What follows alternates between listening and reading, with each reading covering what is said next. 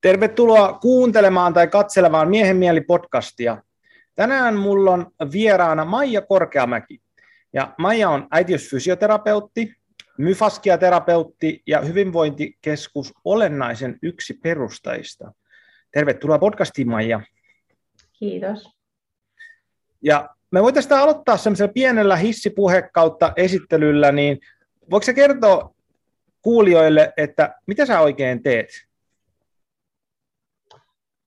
Mitäs mä teen? Mä teen paljon kaikkea pääsääntöisesti liittyen kehon ja mielen yhteiseen taikaan, siksi mä sitä haluan kutsua.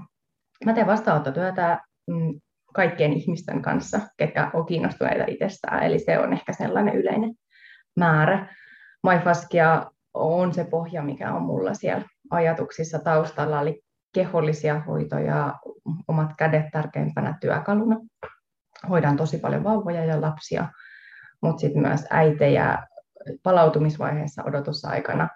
Mutta ei, ei se sukupuoli ole se, mikä määrittelee sitä, kuka vastaanotolle voi tulla, mutta semmoista niinku holistisella otteella keho ja mielen yhteyden tutkimista, mitä siellä kehossa on, miten me voidaan tukea sellaista kokonaisvaltaista hyvinvointia, niin se summaa lyhykäisyydessä sen, mitä mä teen. Ratkaisukeskeinen valmennus siellä mukana työkaluna ja sen lisäksi mm, kaikenlaiset ryhmät, embodied liikkeen, somaattisen liikkeen ryhmät, jooga, jooga ja tota, rentoutus, läsnäoloryhmät, henkisen kasvun ryhmät on ne, ne, mille mun sydämeni palaa ja innosta läikkyy.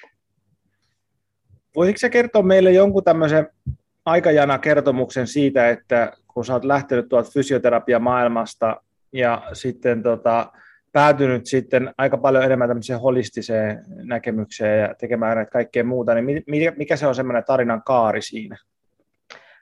Mä oon valmistunut fysioterapeutiksi 2010 suoraan äitiyslomalle, eli sain esikoiseni silloin. Ja sitten syntyi toinen ja kolmaskin lapsi, eli olin monta vuotta kotona, kotona ja tein vähän sijaistuksia neurologisen fysioterapian parissa. Ja siellä. Se oli se aihe, mikä mua kiinnosti. Mua ei yhtään kiinnostanut se.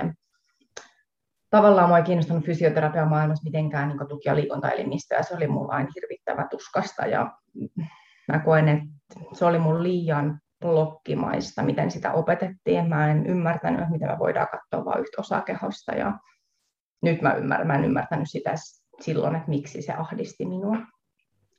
Ja äitiysfysioterapia on se, mikä mut vei mennessään, koska kolme raskauden jälkeen oma keho oli sekaisin enemmän ja vähemmän. Siellä tuli voimakkaita kiputiloja ja alkoi tulla toi vatsalihasten erkauma teema nousi silloin Suomessa esiin vuonna 2015, jolloin sitten lähdin yrittäjäksi, vaikka sanoin, että ikinä yrittäjäksi rupea, niin tavallaan siitä teemasta ja tarpeesta, että kun mulla on ajatus se, että jos joku ei osaa tehdä, niin se pitää selvittää itse ja sitten opetella ja lähteä tekemään. Eli lähdettiin tekemään muutamia kollegoiden kanssa Suomessa äitiysfysioterapiaa sillä tittelillä.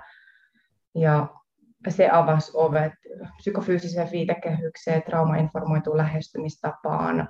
Varsinkin se äitiyden kaari toi tosi voimakkaasti näkyväksi sen kehomieliyhteyden mm, merkityksen. Emme voi tarkastella vain yhtä elementtiä kerrallaan. Ja sieltä sitten yrittäjänä, kun on koko ajan profiloitunut tavallaan siellä, niin MyFaskia koulutuksiin, kun päädyin monta vuotta sitten, 2000, olikohan se 2017-2018, en mä muista. Niin tavallaan Tuulio ja Mika avasi sen oven, että kai, kaikkeen tulikin se, että se vaan makes sense mulle, sitä heidän tapaa ajatella. Ja nyt oli ihana kun sulla olikin Vilma, niin Mika vieraana just tässä hiljan, niin, niin tavallaan se, että se, mistä he ammentaa, niin on tosi se sama, mistä itse ammentaa. Mm, ja sieltä kautta, äitimaailman kautta ja Maifaskian kautta tuli sitten tuossa muutama vuosi sitten myös noin vauvat, vauvat siihen, että me pitkään mietittiin, että olisipa Porissa joku, joka hoitaisi vauvoja kehollisesti ja tekisi, ja sitten todettiin, että ei auta kuin opetella itse. Ja niin, niin me sitten opettelimme Tuulian johdolla. Siellä hän on jakanut ajatuksia ja kokeilemalla opettelemaan luottamaan siihen, että kehot kertoo kyllä, kun mennään epäsuorilla tekniikoilla, niin vauvat on avannut ehkä sen vieläkin her- suuremman herkkyyden siihen työtekemiseen myös aikuisten kanssa, koska äh, mä uskon, se on avannut mulle sen maailman, mä uskon siihen meidän kehon halu homeostaasiin ja mm, kun me pyydetään kehoa, että me ei ulkopuolisesti käskytetä sitä, niin se kyllä avautuu ja pehmenee just sen verran, mikä on hyvä siinä hetkessä.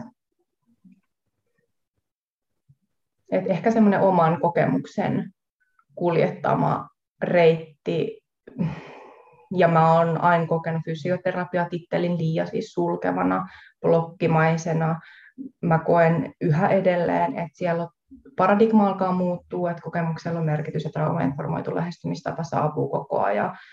Mutta sitten ne rajapinnat, mun maailmassa ei ole jyrkkiä rajapintoja, vaan mä ajattelen, että siellä on liukumapintaa ja sitä heiluvaa haaleita tilaa, jossa päästään tavallaan sinne, että paljon semmoiseen kokemuksellisuuteen ja se, että mikä, mikä sillä ihmisellä silloin on hyvä ja mitä hän voidaan tukea, tukea siinä omalla matkalla kohti niitä omia hyviä valintoja. Ehkä tähän kohtaan voisi vois sanoa sen, mistä me Maijan kanssa tunnetaan. Meillä oltiin vähän aikaa samassa yrittäjäyhteisössä ja sieltä sitten tutustuttiin ja tota, ää, mäkin olen Maijan vastaanotolla useasti käynyt ja tota, mua on puuttellut semmoinen ajatus, ajatus aika paljon, että kun mä, mä siis tunnen, tietysti teen moniammatillista yhteistyötä ja kunnioitan fysioterapeutteja paljon, mutta sitten jos nyt tällä sanon vähän niin kuin ehkä ilkeästi tämmöinen niin sanottu hinkutusfysioterapia, tarkoittaa sitä, että me otetaan yksi lihas ja yksi liike ja sitten otetaan kuminauha ja sitten ruvetaan tekemään 30 toistoa ja sitten 30 toistoa toiseen suuntaan, niin tuntuu aika sillä kuivalta ja välillä hämmästyn, hämmästelen sitä, että miten ajatellaan, että se vaikuttaa niin kuin positiivisesti kehoon. No tietysti sillä on varmasti jonkunnäköisiä positiivisia vaikutuksia. Ja sitten, miten sit kun olen seurannut tällä niin kuin sivusilmällä Maijan kehityksen kaarta, että miten se on niin kuin mennyt. Ja mä, mä en sano, että Maija on ikään ollut tämmöinen fysioterapeutti, mutta että hieno nähdä se, niin kuin se kaari siihen niin kuin holistisuuteen ja siihen niin kuin kehon katsomiseen kokonaisvaltaisesti. Ja sitten tosiaan just, että kun mä oon käynyt Maijan vastaanotolla, niin, niin se näkyy ja tuntuu siellä. Mäkin olen vuosia käynyt kaiken näköisissä erilaisissa hoidoissa, niin, niin se MyFaskia lähestymistapa, tai se Maija lähestymistapa on ollut mulle tosi hyvä, se sopii mun keholle ja mulle tosi hienosti. Et sen takia mä on, myöskin pyysin Maijan tänne podcastiin, koska mä koen, että Maija tekee jotain semmoista, mikä on tosi tärkeää, mutta aika harvinaista myöskin. Niin mm. mikähän siinä sitten on, että se on kumminkin, että sä oot aika marginaalissa näistä juttujen, juttujen kanssa, mitä sä teet. Et onko se semmoinen, että se on niinku vasta löytymässä vai onko se semmoinen, mikä just, just sä ja sun piirit on löytänyt niin tuossa fysioterapiamaailmassa vai miten, miten sä niinku näet sen? Niin, se ehkä itsellä se matka mm, kulki sitten tuonne joogakoulutuksiin. Mm, mä oon tehnyt lukioikäisestä asti astanga on kylläkin hyvin suorittanut sitä ja mua on kiehtonut silloinkin filosofinen ajatus mutta et, et se on ollut silti semmoista etsimistä, kehon rikkomista, kehon rajoista, piittaamattomuutta, samaten kuin koko oma treenihistoria mm, pienten lasten kanssa vielä ennen kuin keho sanoi itsensä siis irti. Sehän on paras, paras asia, mitä mulla on tapahtunut, että et mulla hajos, hajos, hajosi selkä. Silloin mä koen sen niin, ja se pakotti pysähtymään ja opettelemaan jotain muuta kuin sitä vanhaa.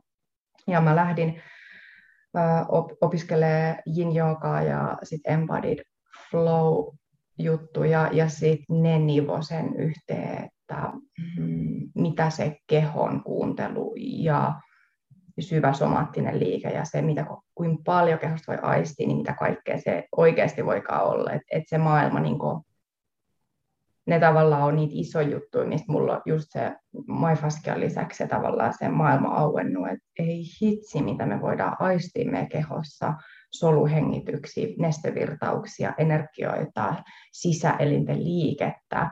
Ihan tällaista, että mä oon kuulunut tosi, mun historia on tosi mustavalkoinen, tosi jyrkät rajapinnat, sellainen, mä oon ollut tosi semmoinen lääketiede, lääketiede on, totta, tiede on totta, se on mun historia.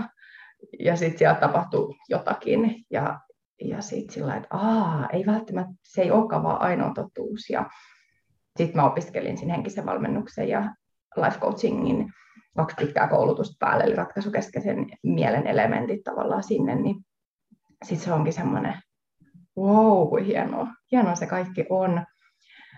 Se on jännittävää, että sitten sä tuot esiin se, että, että kuin marginaalista. Tavallaan mä tunnistan sen, että joo, tosi marginaalista, mutta sitten mähän elän sellaisessa yhteisössä ja sellaisten ihmisten kanssa, jotka ajattelee aivan samalla, että mä tämä on niin vain tapa elää ja olla ja nähdä ihminen. Että sitä välillä voi kurkistella omasta pikkukuplastaan ulos ja todeta, että ai niin, eihän kaikki ajatellutkaan tällä tavalla. Mutta vastaanottajan ruuhkautumisesta päätellen, niin jotain tässä on. Se tavallaan mulle on se tärkein, että, että ihmiset, jos ihminen sanoo mulle, että tämä oli paljon enemmän kuin mitä mä odotin, tai mä tiennyt, että tällaista voidaan tehdä, niin sitten mä olen että ihanaa, että, että se, se on se juttu, minkä takia tätä tehdään.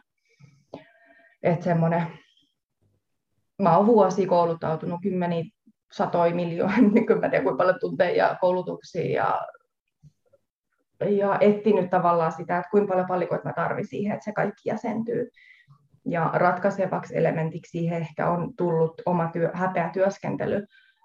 Ja nimenomaan ehkä vielä semmoisen taikauskon häpeä, mikä me kulttuurissa on tosi vahva, eli just tämä, niin että kaikki on vaan hörhöä ja, ja sitten kaikki lakkaakin olemassa tosi hörhöä.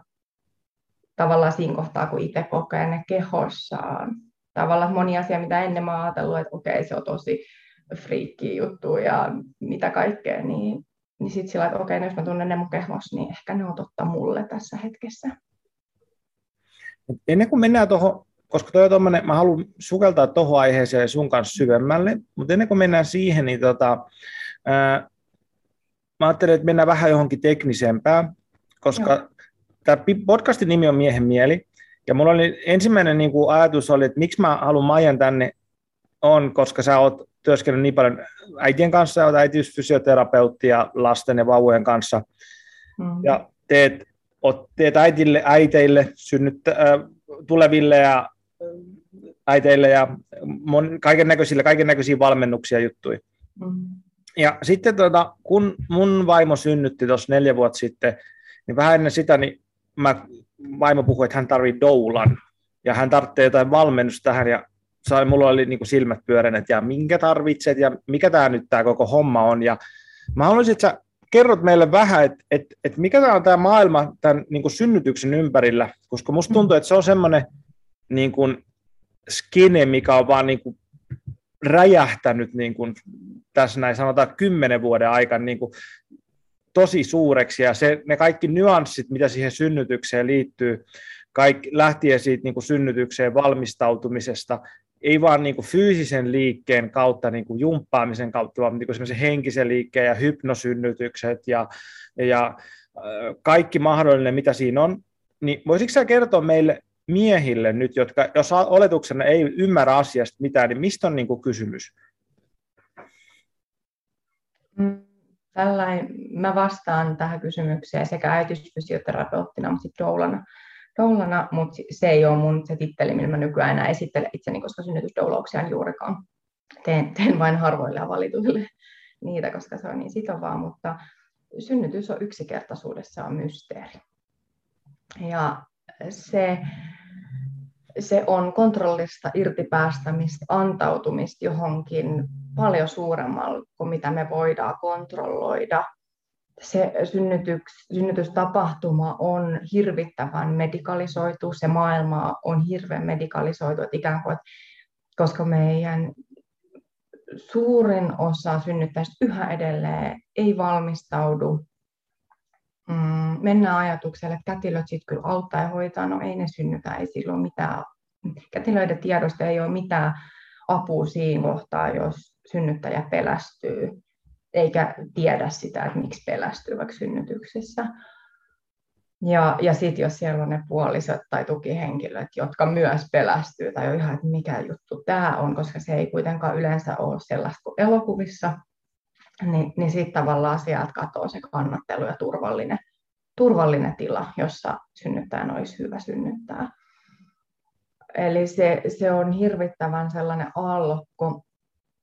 Äidiksi tulemisen odotusajan prosessi, se psykologinen prosessi on valtavan iso. Siihen ei mun mielestä ollenkaan tarpeeksi saada tukea, koska meidän järjestelmä jotenkin tosi paljon keskittyy mittaamiseen ja sellaiseen niin kuin, mitä, totta kai on tärkein mitata tiettyjä arvoja ja jotain, mutta et, et jos se koko tuki ja on sitä, että mitataan, mitataan hemoglobiinia, verenpaineet ja pissanäytteet otetaan ja koko ajan tavallaan arvioidaan ja arvostellaan, ehkä valitettava paljon kuulee vaikka painon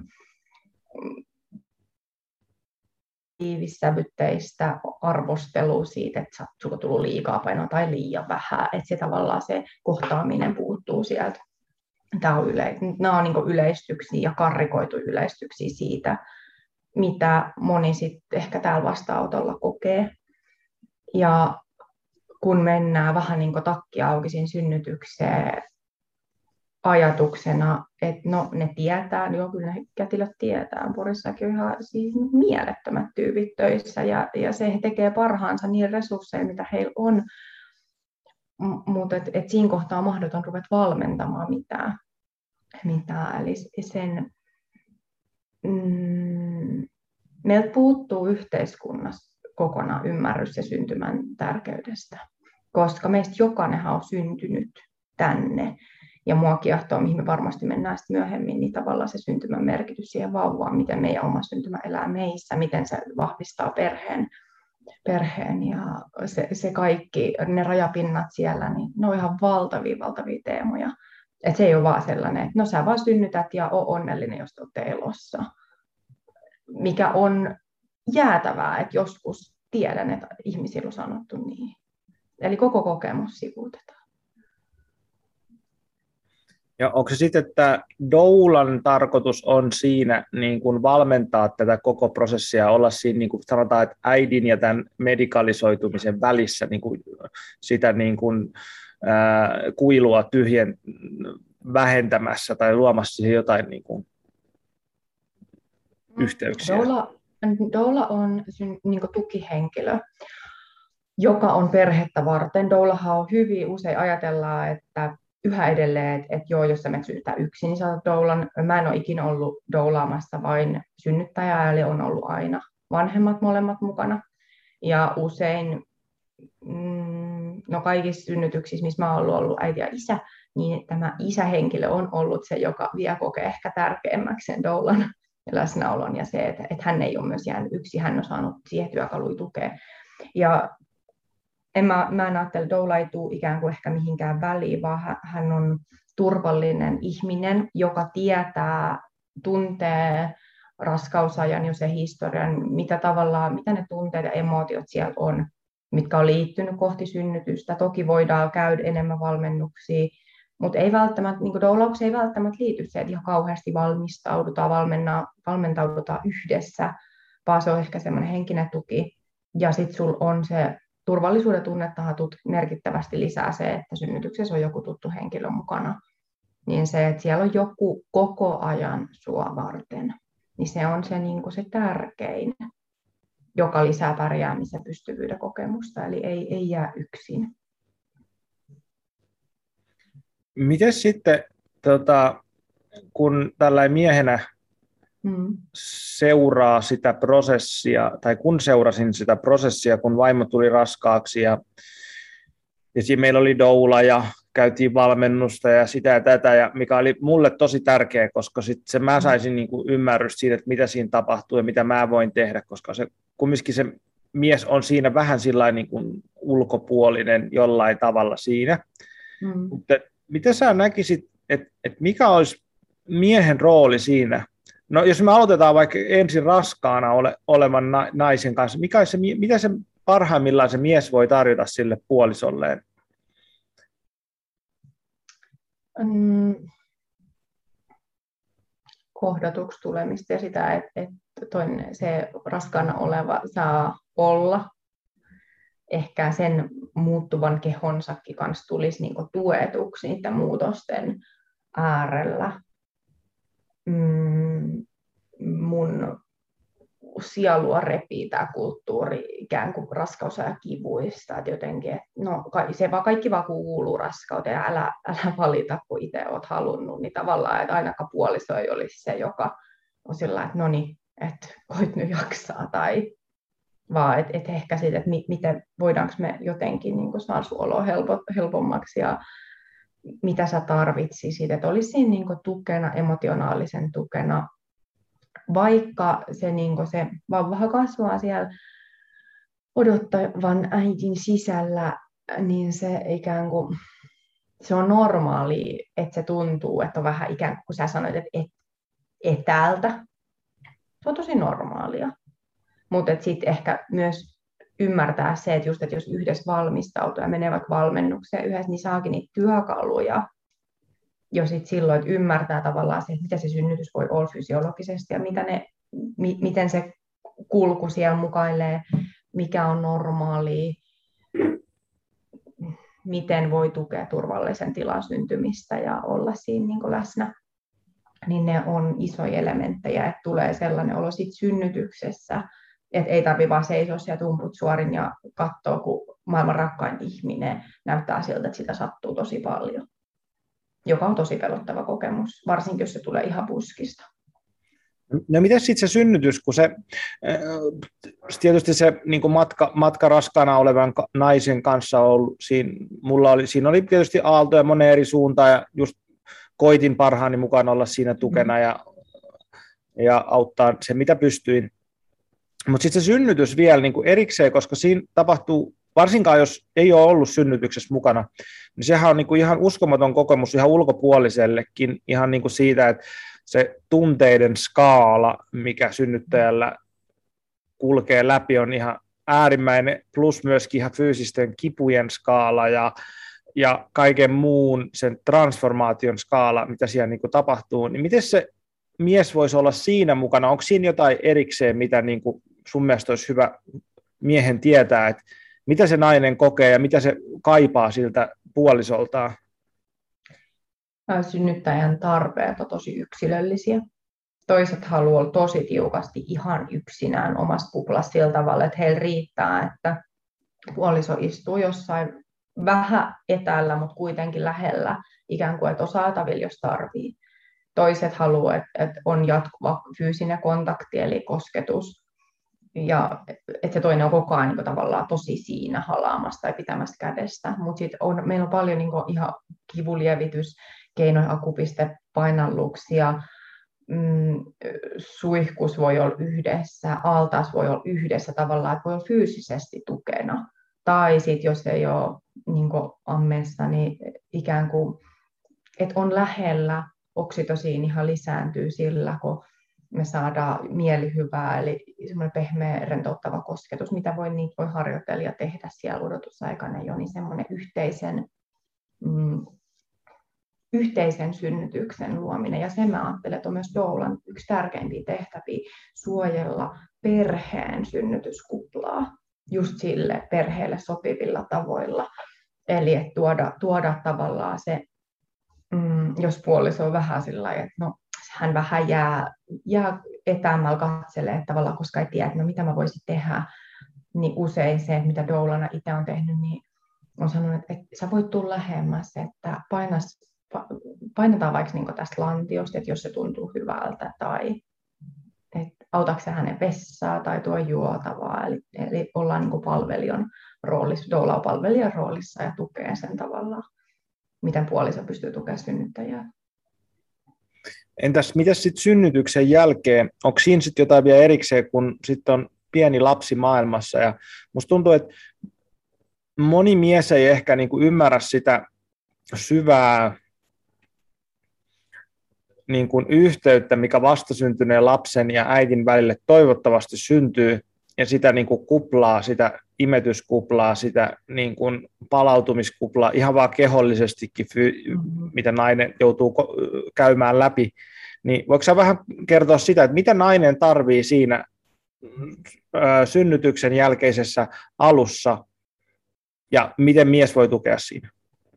Mä ajattelen, että, että postpartum-vaiheessa, eli siellä synnytyksen jälkeen, niin äidit tarvitsevat hoivaa ja huolenpitoa, sen, sen tilan suojelemista. Eli meidän kulttuurissa on ehkä aika paljon sellaista mm, tavallaan, että aika äkkiä pitäisi olla palautunut ja nyt pistetään, tulee vieraita ja kaikkea tavallaan pitää, pitää tulla niin siihen tavallaan tavalliseen elämään, vaikka me voitaisiin ajatella, että meillä olisi neljäs raskaus, kolmannes siellä synnytyksen jälkeen lapsivuoden aika pitkä ja joka tavallaan puoliso voi fasilitoida sitä ikään kuin sitä uuden alkua ja olla vaan siinä tavallaan läsnä myös ihmettelemässä sitä uuden elämän ihmettä. Että et mitä täällä on tapahtunut, että toi tyyppi on tullut tänne ja nyt se pitäisi osata jotenkin pitää hengissä ja vastata tarpeisiin ja se vastuu, mikä sieltä kaatuu tavallaan varsinkin ensisynnyttäjillä, ikään kuin se vastuu määrää, että vastuus jostain elämästä, niin, niin se, se on sellainen, mikä ehkä monesti jysähtää sieltä aika voimalla päälle, koska sellaista tunnetta ei ole koskaan ennen tuntenut kenestäkään toisesta, tai niin mä koen. Että se tavallaan siinäkin semmoinen juurtuminen ja turvan tuominen samalla tavalla siis kuin synnytyksessä, mä unohdin äsken sanoa, että tavallaan, että jos puoliso alkaa synnytyksen aikaan jännittää tai pelottaa, ja oi ei, pärjääköhän toi, niin semmoinen, sit pitää mennä vessaan hengittää ja sanoa itselleen, että ei ole mitään hätää ja mennä se synnyttäjä luo takaisin, että vitsi sä pärjäät hyvin. Eli tavallaan, että, että se luottamus siihen synnyttäjään ja luottamus siihen tuoreeseen äitiin ja tavallaan se, että tulee nähdyksi ja kuulluksi omien tarpeiden kanssa, niin se on, se on tärkeää. Ja sitten varmaan niin kuin ihan teknisestikin niin kuin se, mm. että et mahdollistaa sen, niin kuin ne rakenteet, että sen äiti voi olla siellä kuplassaan. Kyllä. Eli ihan Kyllä. vaan niin kuin, tee ruokaa, siivoa, Kyllä. järjestä, koska se on mm. mun kokemuksen mukaan, tietysti minähän en ole, en ole nyt raskaana ollut ja, eikä pienen, pientä vauvaa kantanut, kantanut rinnallani, mutta tota, ja imettänyt sitä, mutta ainakin mitä mä sitä havainnoin ulkopuolelta ja kuulen sitä, on se, että se, se on niin iso juttu niin kuin kokonaisuudessaan niin äitille kuin sille lapsellekin, että siinä se, että, että, että meillä on se tila jär, kokea sitä turvaa, sitä kuplaa, niin se vaatii, että siellä ulkopuolella on rakenteet, jotka toimii. Totta kai mm. nyt maailma on epätäydellinen ja näin ei aina ole, mutta et niin paljon kuin on mahdollista kumminkin. Kyllä, kyllä. Ja tota, mun mielestä tästä voisi niin kuin mennä hiukan eteenpäin tähän, niin kuin tähän synnytyksen, oikeastaan siihen ensiksi siihen turvaa, tai tähän, kun sä, sä monta kertaa olet sanonut turva, että on tärkeää olla turvassa, mm. niin raskaana kuin synnyttäessä, ja niin mi, mikä se on siinä sitten siinä turvassa niin tärkeää? Miksi se turva on siellä semmoinen, mikä toistuu? Ehkä turva on itsellä korostuneena päällä niin vallitseva maailmantilanteenkin takia, koska turva on se, jonka kanssa teen päivittäin töitä. Eli tämän hetken ilmapiiri on ehkä aika turvaton ja on aika paljon pelkoja monesta eri asiasta. Mä uskon, että myös kollektiivitietoisuudesta tulee jotenkin tosi paljon sellaista turvattomuutta ja vanhaa, vanhaa pelkoa ja epävarmuutta. Ja mm, vauvahan kasvaa äidin hermoston sisällä. Ja siksi on niin, niin tärkeää, että miten odottaja voi ja miten hän hermosto voi, että onko se siellä just pakene taistele tilassa koko ajan stressitilassa, vai onko siellä rauha, missä voidaan sanoa, että, että kaikki on hyvin, vaikka kaikki, vaikka olisi asioita, mitkä olisi kuormittavia tai on huolia, niin löytyykö sieltä silti pieniä elementtejä siihen, että vaikka huolien keskellä, niin mikä voi tuoda turvaa ja kannattelua, kannattelukokemuksia. Mä uskon, että tämän hetken aikuisväestössä meillä on hirvittäviä, sieltä edelleen tulee, varsinkin niin Suomessa tulee mm, sotien taakkaa, tavallaan sellaista peruskannattelua ja turvattomuuden puutetta, joka näyttäytyy tällä hetkellä ihan valtavina pelkoreaktioina ja ehkä, että niistä ei saa kiinni sitä tavallaan kehoreaktioiden ja sitä koko kehotunne skaalan yhteyttä. Ja, ja jos vauva on kohdussa, tämä on mun mm, kokemuksia, kun mä oon tehnyt töitä äitien ja vauvojen kanssa, niin jos, jos vauva on tavallaan, jos se koko odotus on tosi kuormittavaa tai tosi pelkoa, niin se vauvan perusvirre saattaa olla ikään kuin se, että on vähän joku hätä koko ajan. Ei, ei ole ikään kuin mm, turvallista asettua omaan kehoon.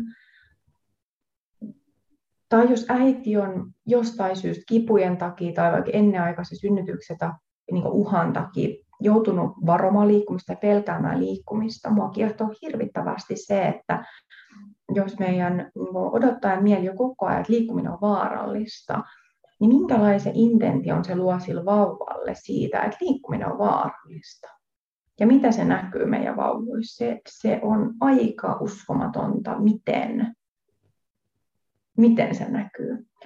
Ja, ja sama asia se, että kun se syntymähetki, mm, nyt, nyt ollaan tulossa koko ajan onneksi pehmeämpään suuntaan siinä, että, että se ei ole sitä ikään kuin lampuilla tilaa, mihin vauva vaikka syntyy. Sieltä niin kuin, että tavallaan sä synnyt lämpimästä vedestä, pimeydestä, kylmään, ilmaan, ääniin, ehkä valoihin.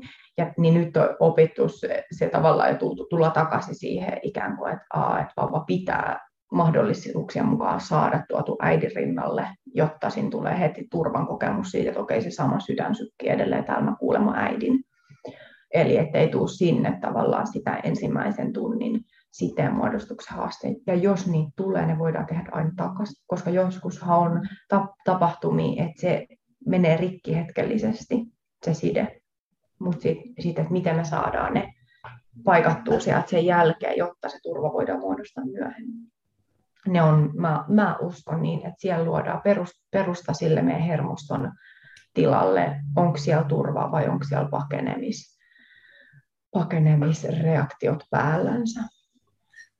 Niin ja kyllähän niin kun sun ajatuksia niin kun moni psykologi viime vuosisadalla on jo niin kun kartottanut, jos nyt lähdetään mm. ihan niin kun Freudistakin, mm. liikenteeseen, jos ajatuksena on se, että meidän niin kuin varhaiset tunnekokemukset, suhteet vanhempiin niin kuin mm. muokkaa siitä meidän niin kuin personaa ja egoa ja maailmankuvaa. Joskin tässä ehkä viedään vähän vielä taaksepäin se, että se tietynlainen niin kuin pohja rakentuu jo niin kuin kohdussa. Ja mm. sitähän on myös esimerkiksi Wilhelm Reich ja Stanislav Grof, jotka on nyt tämmöisiä vähän vaihtoehtoja, mm. psykologeja, psykoterapeutteja, jo ovat sitä tutkineet. Ja varsinkin tuosta Stanislav Grofista, tota, mä haluaisin sanoa jotain, kun mä luin sen kirjan ja hänellä on tämmöisiä prenataalivaiheita, eli hän olettaa, tietysti tutki, miten tätä tutkitaan ja miten tätä todistetaan, niin se on nyt aika, aika vaikeaa, mutta et, et meillä on erilaisia vaiheita siinä niin kuin, myöskin siinä niin kuin, vauvana olemisessa, että millä tavalla se alkaa jo rakentaa meidän minäkuvaa siinä, että onko minulla turva, voinko minä rentoutua tänne kohdun sisään tähän nesteeseen, että onko se, niin kuin mitä säkin puhuit, että meidän äidin ja vauvan hermosto on yhdessä. Et tietyllä tavalla, että, että puhutaan niin kuin semmoista niin kuin maatuska-ilmiöstä, että siellä on maatuskoita, maatuskoiden jälkeen niin kuin rakentuu ylöspäin, jossa niin kuin se pohjamaatuska on, on sit se, mikä sit syntyy jo vauvalle, joka sitten tietysti laittaa monta filosofis-henkistä kysymystä, että koska se, mikä se on sitten se alkujuuri ja reinkarnaatiosta lähtien sitten kaikki, mihin nyt ehkä ei nyt mennä tässä kohtaa, mutta et, et mun mielestä se pystytään jo aika hyvin selittämään niin kuin fysiologisesti, vaikka se hermoston kautta, että et jostain meidän se limbinen aivojärjestelmä, liskoaivo saa niin kuin ensimmäiset säätelymekanismissa. Miten minä säätelen itseäni? Ja mm. miksei se lähtisi sit sieltä kohdusta jo? Mm. Ja miksei se lähtisi siitä, että kun me synnytään ja siihen ensimmäisestä koske, äidin kosketuksesta ja muusta. Mutta tämä on nyt tämmöistä, että tätä on vaikea sanoa, että onko se totta vai ei, mutta se on myöskin mun oma kokemukseni henkilökohtaisesti ja niin kuin asiakastyöstä, että kuinka paljon vaikuttaa lapsiin se tosi varhainen lapsuuden implisiittiset kokemukset ja muistit. Tässä ei ole mikään kysymys, tämä oli vaan tämmöistä mun höpötystä. Mutta sä puhuit tuosta syntymästä, ja sä puhuit siitä, niin kuin lap, halusit puhua siitä niin kuin lapsen kokemuksesta. Niin voiko sä vähän avata sitä, että mitä se herättää sulle se, että mitä siinä tapahtuu? Onko sillä lapsella kokemus? Koetko että, että se jää johonkin meidän alitajuntaan se, että mitä on tapahtunut? Koen. se, mä en edes, se on tavallaan asia, mulla ei ole mitään tieteellistä dataa sille, mutta se näkyy sekä vauvoissa ja varsinkin se on ollut, ne on ollut sykähdyttävimpiä omi, niin hoitokokemuksia. Mm, mä en koskaan, mun hoidoissa ei tavallaan ehkä lähde etsiä vastauksia johonkin tiettyihin juttuihin, mutta joidenkin asiakkaiden kanssa, kun on tullut tosi syviä kokemuksia omasta kohtuajasta tai syntymähetkistä, niin ne on niin sellaisia, ne vetää ihan todella nöyräksi siihen tavallaan, että mitä se hermosto sieltä purkaa. Ja koska mä, mä haluan puhua vauvoista myös siksi, koska me ajatellaan, että, että, että se synnyttää ja synnyttää ja että mitä, mitä hänellä tapahtuu siinä ja mitä, mitä, se, se, niin ne, mitä ne vanhemmat kokee. Sitten me unohdetaan, että, että se, se vauva syntyy myös. Niin kuin hän on myös siellä vatsassa jo yksilönsä. Ja, ja sitten se tavallaan, että no sun ja Mikan jutusta voi kuunnella sitten taas sidekudosyhteyksistä tosi paljon, koska nehän jatkumot yhdistää nimenomaan se vauva aistii kaiken sidekudos jatkumoiden kautta. Me voidaan ihan just kehokäsittelyllä vaikuttaa siihen kohtuun ja mitä tavalla vauvalla siellä tilaa. Niin ne samat jatkumot uh, luo tavallaan sen tilan, miten vauvalla on mahdollista syntyä. Jos ajatellaan, että lapsi syntyy alakautta, niin vauvat syntyy tiettyjen rotaatioiden kautta, tai heidän kuuluisi syntyä tiettyjen rotaatioiden kautta. Useisin saattaa tulla jotain mm, erilaista, rotaatio jää vajaaksi, niin ne näkyy kaikki meidän kehossa. Ja, ja se, että se kohdus olemisen aika, se, että siellä olisi mm, just luin nyt, Body Centering on mulla sellainen iso pohja myös, mihin, mihin mä niin ponin ajatuksiin tavallaan sitä omaa työtä niin heijastelen, niin tavallaan se, että se kohdun jännitteet ja onko se tasapainoinen, kohtuuhan ei ole ihan symmetrinen, niin tavallaan, että, että onko ne silti ne tensiot tasan, että vauvan kehoon tulee joka puolelta samanlainen vaste. Eli meidän tonus nyt syntyisikin siellä tai syntyy ja se sidekudos just orientoituu. Ja mikä merkitys on alatiesynnytyksen sillä, että kun vauva syntyy lantion läpi, eli voimakkaan, voimakkaan puristuksen läpi, niin sehän integroi, se kertoo meidän keholle, että me synnytään, kun siinä tulee pusherrus ja sitten se vapautuu. Sitten siellä tullaan siihen synnytyksen haasteisiin, eli kun odottajien kehot ei ehkä ole auki, siellä tulee pelkoa, siellä puututaan medikaalisesti, ja tulee pitkittymiä, vauvat tulee vähän virhetarjonnasta. Eli siellä jää joku siinä kehossa. Mm, ei, ei jäsenny niin kuin kuuluisi, olisi optimaalista. Niin silloin me tavallaan päähän esimerkiksi kohdistuvat voimat ei ole symmetriset. Siellä tavallaan synnytyksen jälkeen näkee kallonluuthan on pehmeät, ne lomittuu ihan synnytyksen aikana, mutta se, että miten ne sieltä palautuu, palautuuko ne symmetrisesti, voi olla, että siinä jää kiertojännitteet päälle, jos on imukuppi vetoa, mikä paine tulee ihan selkäydin kanavaa asti, eli koko meidän ydinjärjestelmä keskilinjaa, niin, niin se tavallaan, ne näkyy vauvojen kehossa, kun heitä koskee. Mun klinnakokemus on se, että vauvan kehos tuntee sen, onko se fyysinen jumi vai liittyykö siihen joku emootio. Ja tämä on vaan kliininen kokemus. Mun kädet tuntee sen eri tavalla, mitä siellä vauvassa on. Ja jos äiti on ollut vaikka ponnistusvaiheessa, jos on pelästytty jotain, niin se vauva, onko se pelästynyt, kun hän on syntynyt? Vai onko se ollut lempeä, rauhallinen, että hei, sä tulit, ihanaa, sä oot tervetullut, tule tänne. Eli se on niin kuin, ja toki sitten siellä on värikartasävy miljoona siinä välissä, eli nämä on vaan ääripää. Mutta se tavallaan, se, se on ihan valtava se tematiikka sävyt ja, Ja, ja mehän seurataan tosi paljon sitä, kun me hoidetaan vauvoja. Se, se, se, mikä on tuonut myös se syntymäkokemuksen tosi näkyväksi ja miten niin kuin äiti ja vauva on yhtä, niin jos me, hoidan, jos me hoidan vaikka vauvaa ja pyydän samalla äitiä kertomaan synnytyksestä, niin vauvahan reagoi siihen.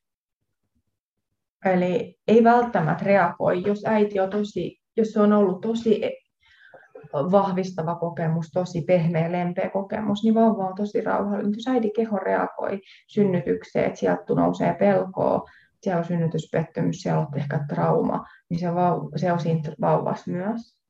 Ja se vauva reagoi siihen. Siksi, on, niin kuin, siksi me ei voi hoitaa koskaan vain vauvoja, vaan pitää katsoa aina se suhde ja sitten ne vanhemmat ja vanhempien kokemukset, jotta me saadaan myös ne vauvat pehmeä puhtaaksi, jos sanotaan puhtaaksi.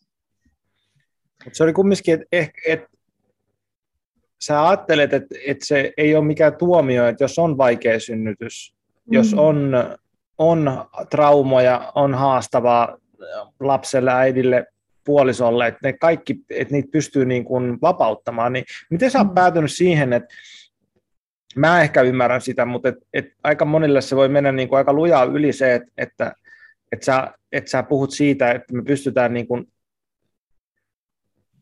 pääsemään kiinni siihen varhaiseen kokemukseen, siihen niin kuin tunnekokemukseen kehon kautta.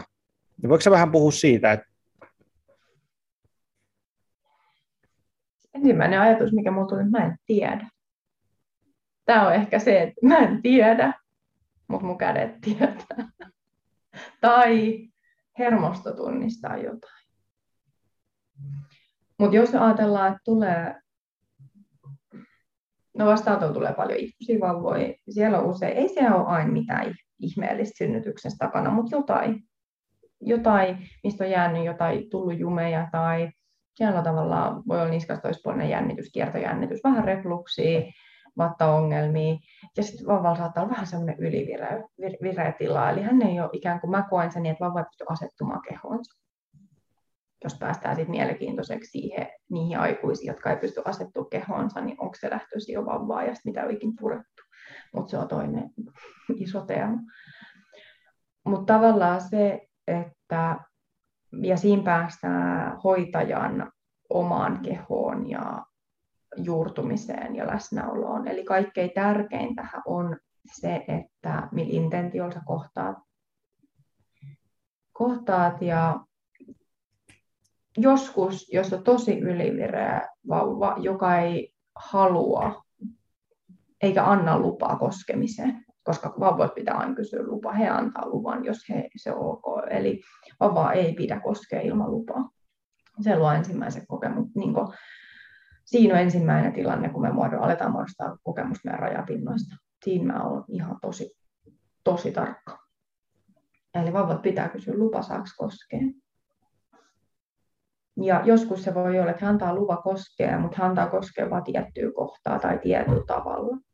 Ja joskus se hoito on sitä, että no pieni vauva voi hoitaa vaikka sylissä, niin se, on, se näyttää silittelyltä, juttelulta, laulamiselta. Mä saata puoli tuntia puhua, että kaikki on hyvin. Että sulla on nyt, tässä on kaikki hyvin nyt, että ei ole mitään hätää. Ja sitten samalla ehkä puhuu vanhemmille sitä, että tämä on ihan, teidän vauva on tosi normaali ja hänellä on kaikki oikeasti hyvin, mutta hänellä on joku kireys päällä, niin sitten kun vanhempi rauhoittuu, se lapsi alkaa rauhoittua. Ja, ja sitten mitä kädet tekee, niin se epäsuorilla tavoin, mitä mä, mä hoidan työkseni, niin, niin se on vaan seuraamista, mitä siellä kehossa tapahtuu, mikä jännite vie minne, mistä hermosto lähtee rauhoittuu. Vauvan, vauvan ainoa keinohan rauhoittuu on turvallinen toinen ja aikuinen nimenomaan, eihän vauvalla ole kykyä rauhoittaa itse itseään, eli se on myös sellainen, mitä meidän pitäisi ehkä saada enemmän, varsinkin tuoreiden vanhempien ymmärrykseen, eli ei vauva voi rauhoittua, jos aikuiset täysin ylivireässä tilassa, jännittyneet, hermostuneita. Ja sitten meillä on itkevä vauva. Totta kai se on hermostuttava vauva itkee ja tulee huoli, että miksi itkee mutta sieltä ymmärrys siihen, että miten voin rauhoittaa itseni, jotta se vauva rauhoittuu. Eli ne on sellaisia isoja mielen ja mielen ja kehon kytkemisen teemoja, mitä siellä nousee. ja varmaan vielä sitten sekin, että, että niin kun monesti ajatellaan, että se vauva on niin jotenkin vain passiivinen tekijä. Mm, joo. Sillä tavalla, että sehän on aina niin kuin semmoinen tanssi sen niin kuin vauvan mm. ja huoltajan välillä, että miten se, niin kuin, se yhteispeli lähtee menemään. Ei niinkään se, että äiti rauhoittaa vauvan, vaan mm. se, että kun vauva rauhoittuu, niin äitihän rauhoittuu siinä myös. Kyllä. Ja siinä, niin kuin, että miten se löytyy se, niin kuin se dynamiikka. Mutta vähän taaksepäin, niin sä puhuit siitä, että, että kun sä et tiedä, mikä on mun mielestä ihan niin fine. Mä ymmärrän sataprosenttisesti, että liikutaan semmoisilla niin kuin,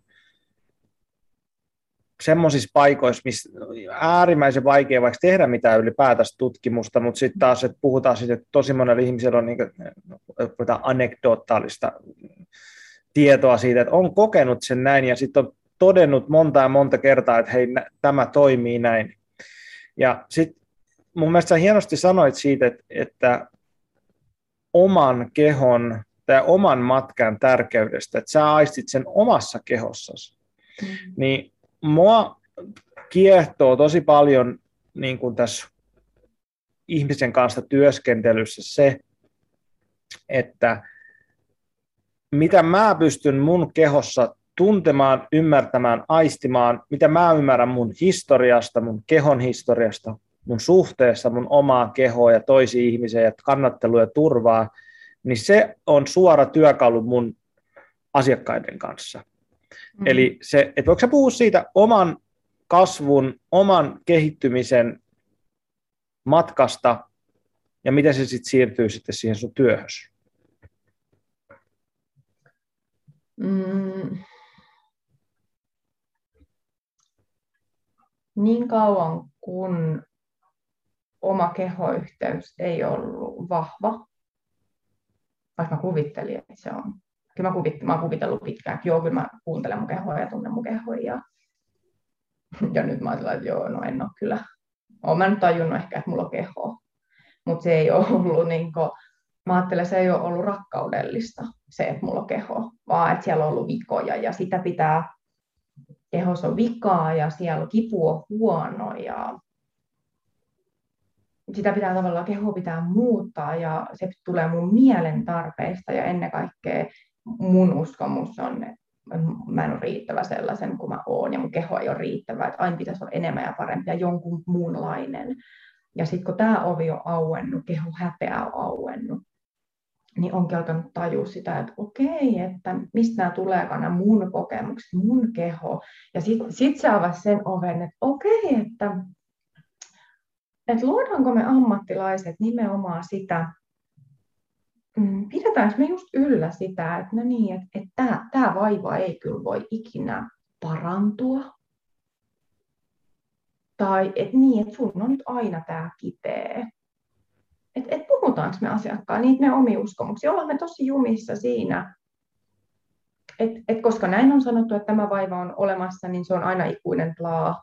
Vai että uskotaanko me muutoksen mahdollisuuteen, uskotaanko me ihan oikein, niin kuin, moni, mä, mä ajattelen niin, että moni sanoo, että joo joo, että uskotaan kehon kykyyn hoitaa itse itsensä, mutta syvällä tasolla ei oikeasti usko siihen. Ja jos sun alitajunta sanoo, että keho ei oikeasti voi hoitaa itse itseään, niin sitä se ei voi, koska sun alitajunta on blokannut sen ja silloin se, se tavallaan se intentio värittyy sillä, eli uskomusta maailma on mulla itsellä ollut se kiehtova, ja niiden kanssa teen tosi paljon ihmisten kanssa just töitä, että tavallaan, että et, et mikä on se us, uskomus liittyen just asiakkaan kehoon, ja, ja miten me ajatellaan just niistä vauvoista, ruvetaanko me jankkaa niillä niitä uskomuksia pienestä asti, että vitsi sä oot huono nukkumaan, ja sitten ne on 40 niin sanoo, mä oon vauvasta asti ollut huono nukkumaan ihan sitten sillä, että no okei, ootko sä huono nukkuu vai onko sulla vaan sanottu aina, että sä oot tosi huono nukkuu. Ja tavallaan just, äh, ikään kuin tämä. Ja, ja sitten se, että mm, mitä herkemmäksi itse on oppinut aistimaan niin herkemmin omaa kehoa, sitä herkemmäksi kädet on tullut, aina kun kuvittelee, että no niin, nyt, mä oon tosi her- nyt on tosi herkät kädet, sitten menee vuosia, ja sitten että aah, okei, okay, en mä tajunnut mitään vuosia totta kai on, mutta aina niin ajatella, että okei, mitä kaikkea täältä vaan tulee ja tulee ja publik antaa luvan. Niin sitten myös ne ihmiset esimerkiksi, jotka hakeutuu mun vastaanotolle, niin mulla on ehkä tarjota jotain sanoja sille, mitä kehossaan kokee. Ja, ja se on ehkä ollut monelle semmoinen, että, Aa, että mä oon vaan luullut, että nämä on outoja tuntemuksia, kukaan ei koskaan tajua, mistä mä puhun. Ja sitten kun ne löytääkin jonkun ihmisen, joka tajuu, mistä ne puhuu, ja mä sanon, että no joo, toi, toi on mulla niinku normaalia, koska mä kuulen sitä myös monia asiakkaiden kautta, mutta siitä omien kokemusta kautta, ja sitten kun elää sellaista ystäviä kanssa, jotka aistii samankaltaisesti kehossa asioita, niin sitä heijastuspintaa on niin valtavasti. Niin silloin siitä tulee myös se, että okei, tämmöinen maailma on olemassa. Että voi tuntea niitä hienojakoisia juttuja, eikä vaan sitä, että jos on kipu tai kireys tai jotain muuta.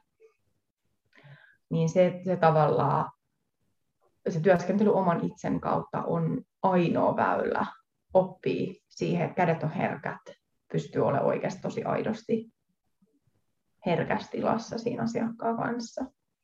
Niin se on mun, mun kokemuksen mukaan se ainoa väylä siihen. Sitä ei voi opetella, sitä ei voi kukaan sanoa sulle, tee näin, niin sä tuu opit, vaikka tuntee herkästi, vaan se pitää viedä sisäkautta siihen kehotyöskentelyyn ja oman kehon aistimisen kautta. Ja varmaan siitä olisi hyvä mainita myöskin se, että, että, että sehän ei ole helppoa. Se on niin kuin mm. lähtökohtaisesti, että, että se ei, ei, ei onnistu niin, että opet, nyt päätän, että opettelen tuntemaan oman kehon ja mm. omat tunnemallin ja sitten olen Joo, hyvä hoitaja. Ja... Joo, päivässä ei välttämättä opi kaikkea. Joo, ja sitten sehän niin kuin sit varmaan ensimmäinen on se, että kun sä puhuit tuosta häpeätyöskentelystä mm.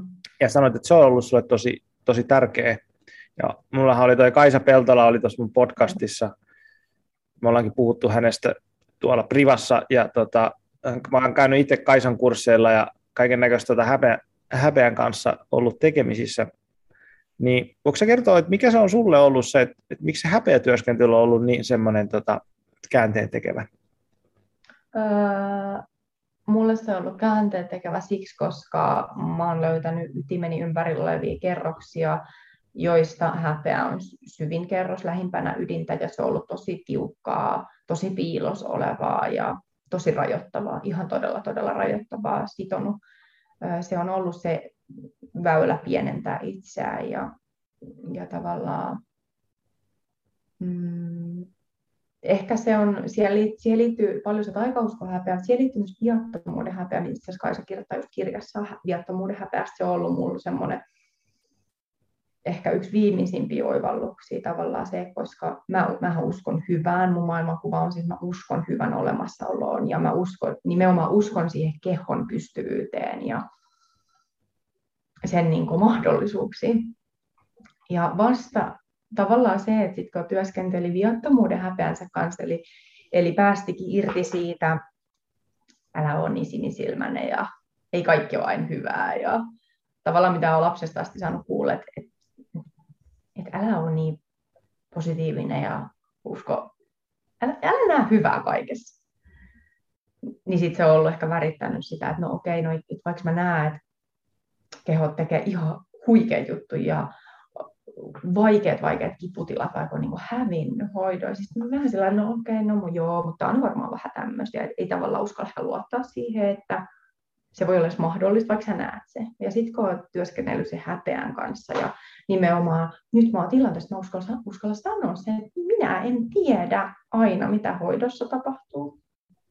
Koska siinä on kahden ihmisen tarina. Ni, niin se on tullut ehkä siitä se viattomuuden häpeän työskentelyn kautta, että et tavallaan mua ei hävetä sanoa, että mä en tiedä.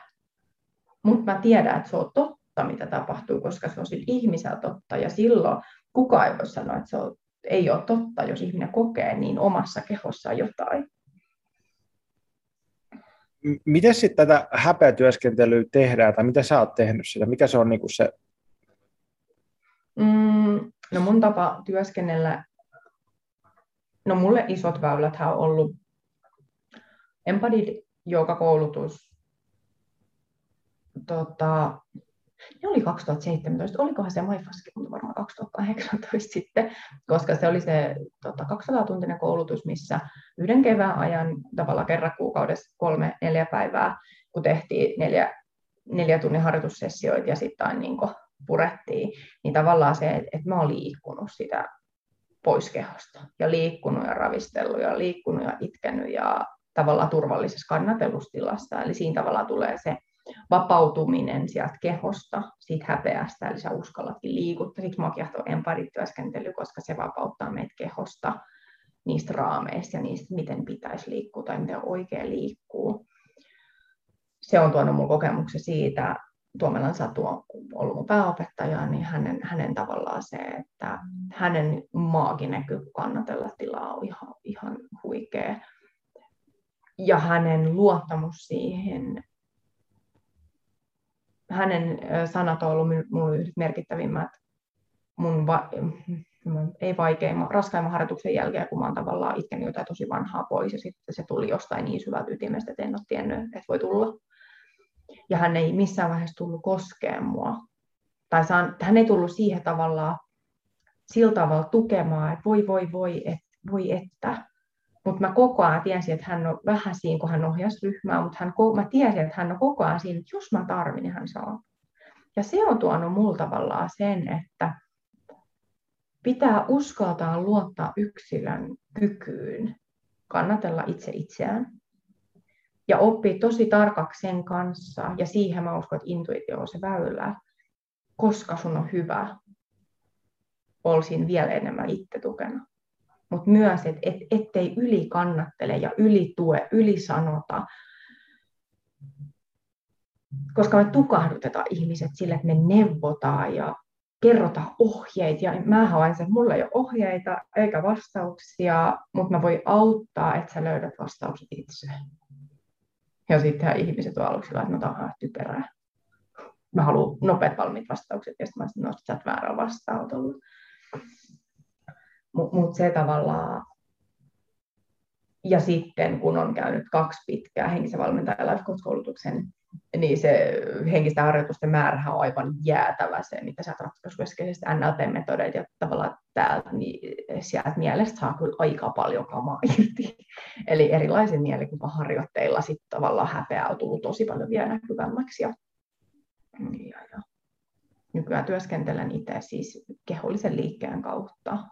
Ja sitten mä yhdistän siihen henkisiä, henkisen kasvun teemoja, eli no, se on mun väylä pysyä itsessäni juurtuneena ja purkaa, purkaa ja työstää, hakea sitä läsnä tai keskilinjaa vakautta. Tulee tuosta mieleen, tosta, kun sä kerroit tuosta esimerkiksi sen Satu Tuomela kanssa, että niin kuin antaa mm. sille ihmiselle mahdollisuuden kokea se oma kannattelu, mutta sitten myös se, niin kuin se toinen puoli siinä, että, että mitä varmaan niin kuin sunkin hoidoissa tosi paljon on se, että, että tosi monelta puuttuu myöskin se toisen ihmisen kannattelu. Kyllä. Että niin kuin, ne on niin semmoinen kolikon kääntöpuoli, että miten uskallan olla toisen ihmisen kannateltavana ilman, että mä rupean väkisin vääntämään sitä omaa kannattelua. Joo. Ja sen niin kuin opettelu ja miten se niin kuin, varmasti se on semmoista niin kuin juuri, juuri traumaa niin kuin lapselle, että jos mm. se vanhempi ei ole pystynyt kannattelemaan, niin miten mä aikuisuudessa löydän semmoisen paikan, mihin mä voin löytää, luottaa toiseen ihmiseen. Kyllä. Ja se on ollut mulla itsellä, niin kun mä opiskelin Martinin Minnan ja Rauni, Raunin sukunimi muuttui, en muista nyt hänen uut sukunimeä, tai just ja just, mutta eri sukunimi nykyään, kun silloin on hengityskouluohjaajakoulutuksen ja siellä tavallaan siihen hengitystyöskentelyyn ja nimenomaan lapsuuteen ja kannattelun ja se, se tavallaan oli jatkumo noihin tähän kaikkeen. Eli koko ajan tavallaan siinä, se vaan menee siinä kannattelua. Toi on tosi tärkeää, mitä sanoit, että, että monen varsinkin mun aikuisasiakkaiden iso, isot pinnat on kontrollissa ja suorittamisessa tavallaan siinä, niin silloinhan siellä on nimenomaan kannattelu ja luottamuksen puute, eli ei uskalla hellittää, koska sitten voi tapahtua jotain pahaa, niin sitten me harjoitellaan vastaanotolla sitä olemista ja antautumista, et antautumista kehon viisaudelle.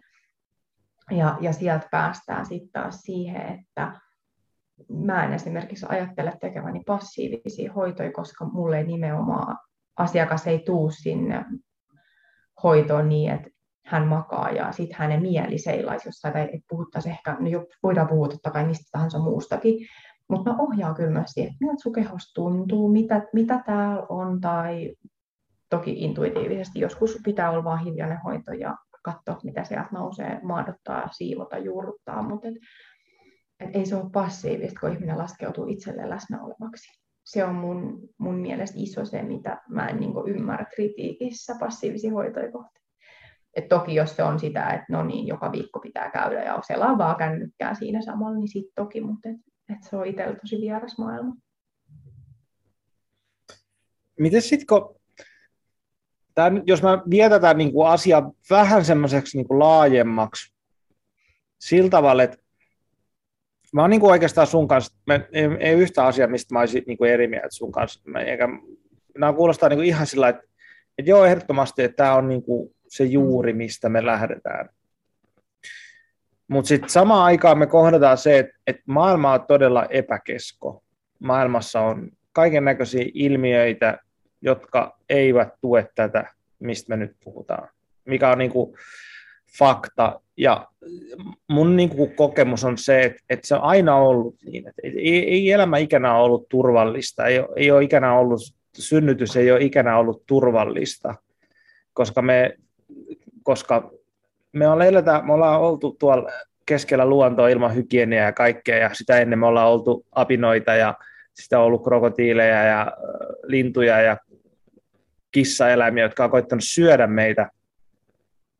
Et me, e, että mikä mua niin kuin kiinnostaa niin kuin vastapainona tähän, niin kuin, että me etitään sitä tietynlaista niin, kuin, niin mahdollisen turvallista, tukevaa, kannattelevaa, pyhää tilaa sille niin kuin lapselle ja syntymälle ja kaikelle, niin tietyllä tavalla semmoinen maskuliininen se miten minä luon ne rakenteet, jossa me olemme turvassa, joka sitten tuo semmoisen toisen puolen siihen asiaan, että, että koska me tarvitaan sitä tietynlaista niin kuin sankaria, sitä soturia sille ihmiselle, koska se on se toinen puoli, että, että me tullaan kohtaamaan vaikeita asioita elämässä, jokainen meistä. Niin missä kohtaa sen Musta tuntuu, että se, että mistä me nyt puhutaan, on sen juuren ja turvan rakentaminen. Mm. Ja parhaimmillaan, kun se kasvaa tosi hyväksi, niin kun me mennään tuonne maailmaan, meidän on helpompi kohdata niitä asioita. Mutta missä kohtaa se alkaa se tietynlainen aktiivinen niin kuin osallistuminen siihen, että nyt minä rupean löytämään niitä rajoja, nyt minä rupean sitä niin kuin fyysistä aggressioa, voimaa, suoruutta, selkeyttä niin kuin ottamaan tähän mukaan. Mä en tiedä, niin kuin, tuliko tässä mun kysymyksestäni niin vähän sekava, mutta et, niin kuin, tarkoitan vaan sitä vastapainoa sille tosi syvälle kannattelulle, pidelle, kohtumaiselle niin kuin, kokemukselle, mitä me tarvitaan, versus sitten se toinen puoli, että kun me tullaan maailmaan, niin me ollaan aktiivisia tekijöitä. Ymmärrätkö mit, mit, mitä mä haen takaa tässä? Vai meneekö liian sekavaksi? Ymmärtäväni. Luulen ymmärtäväni. Niin miten sä näet sen niin kuin toisen puolen, että kun sä, teet, kun sä oot kertonut, että sä oot tehnyt tämmöistä embody-työtä ja sä niin kuin meet siihen syvään niihin tunteisiin ja näihin kaikkiin, niin onko sä kokenut, että sä oot myöskin tehnyt sitä toista työtä, että missä niin kuin tuut tänne maailmaan, koska kyllähän sä oot sillä, että sä oot sanonut tuolla somessa, että sä et halua kutsua enää itse fysioterapeutiksi. Sä mm-hmm. tuut tähän, että okei, että nämä meidän ää, medikanisoituneet synnytysjutut on aika perseestä niin kuin monella suhteessa, vaikka niissä on hyviä juttuja myöskin. Niin onko sä nähnyt sen, että sä oot käynyt myöskin semmoista tietynlaista soturittaren Amazonin matkaa ja sankaritarinaa niin kuin toiseen suuntaan? Voidaanko puhua hiukan siitä, mikä on jollakin tavalla vastapaino sille niin kuin herkistymiselle? Niin mä ajattelen, että se on vastapainoa, tai on vasta voima. Mun maailmassa noi elää yhtä eli ne sulautuu. Ja äh, vahvuus, voima, oma voima, ilmentäminen on empadityöskentely mulle myös. Eli se, että mä teen sitä myöskin hollisesta harjoitteesta käsi, eli se tavallaan, mä rakastan tutkia liikkeen kautta ja omissa just noissa ryhmissä nimenomaan. Esimerkiksi mä käytän paljon sitä, että miltä tuntuu, kun sä käännyt sisään ja tänne ja näin. Ja miltä tuntuu ilmentää liiket ja etsii semmoista niin ihan fyysisen kehon vahvuutta ja voimaa, ääntä. Tai ollaan me välillä asiakkaiden kanssa heitelty palloja, eli purettu vihaa. Tai niin kuin, että, että tavallaan, että, että tuodaan se voima sinne ja nimenomaan ne rajapinnat ja, ja se niin ein sanominen ja se itsensä pienentäminen. Niin kuin, kun, se itse, kun mä ajattelen, että se kannattelu ja omien kerrosten tunnistaminen tekee mahdolliseksi sen, että siirtyy pois itsensä edestä, niin sitten aukeaa tavallaan se, että mulla on lupa olla minä. Ja jos me ajatellaan, niin sehän tapahtuu, me sitä rakennetaan ihan sieltä lapsuudesta tai vauva, niin vauva, kun alkaa kehittyä, me aletaan tukea parhaimmassa tapauksessa, jos, me, jos tämä, mistä me puhutaan, niin me puhutaan koko ajan niin aika hyvästä tilanteesta, ehjästä tilanteesta, eh, aika ehjää kiintymyssuhdetta, ei, ei ole sellaista niin suurta traumaa siellä vaikka lapsuudessa, tässä tilanteessa, missä me puhutaan, niin siellä tulee vuorovaikutusta. Me aletaan kannustaa meidän vauvoja siihen, ai sä käännyt, onpa hienoa. Ja, ja tästä tullaan sitten siihen, että kannustetaanko me sitten yhä edelleen, kun lapsi vaikka oppii liikkumaan ja ilmentämään itseä tahtoiällä. Mä en kestä sana uhmaikä, koska se on mun mielestä jäänyt, se puhuu, silloin me ajatellaan, että lapsi uhmaa vain vanhemman tahtoa, vaikka hän vain tahtoo.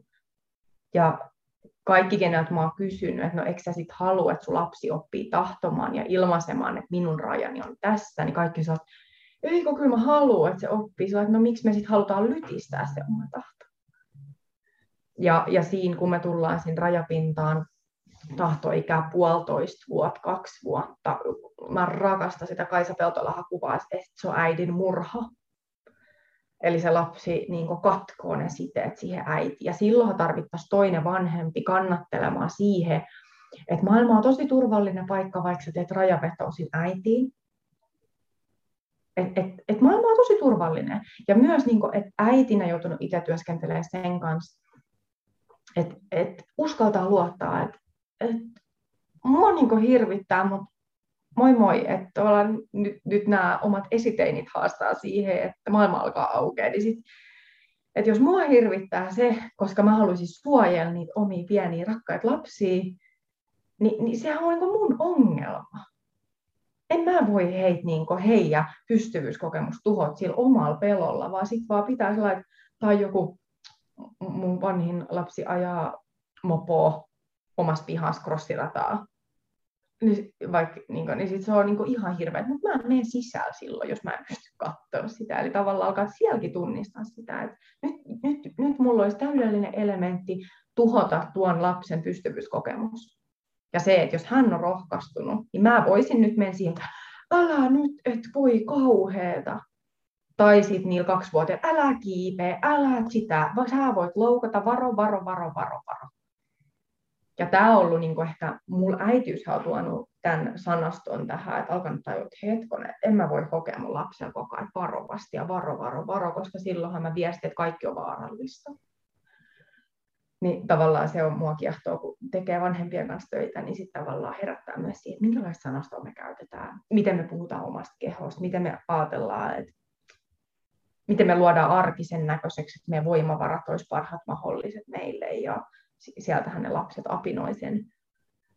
Ja, ja semmoinen niin kuin, mm, kannattelun kautta syntyy se varmuus luoda oman näköinen elämä ja lupa tehdä niitä oman näköisiä valintoja, että, että ne on itselle totta. Niin se on ehkä se, mm, ja nimenomaan, että, että kenellä sitten meissä ehkä on, mä ajattelen, että, että meissä on erilaisia arkkityyppejä, joiden kautta meidän kuuluu niin ilmentää sitä meidän voimaa. Toisilla se on enemmän sitä soturimaisuutta, toisilla se on enemmän niin jotain muuta sävyä, mutta löytäisi sen vahvuuden ja dynamiikan sieltä myös. Ja sitten sit sen tanssin siellä, että koska mä voi olla pehmeä, koska mä voi olla vahva, onko mun lupa vaihdella niitä.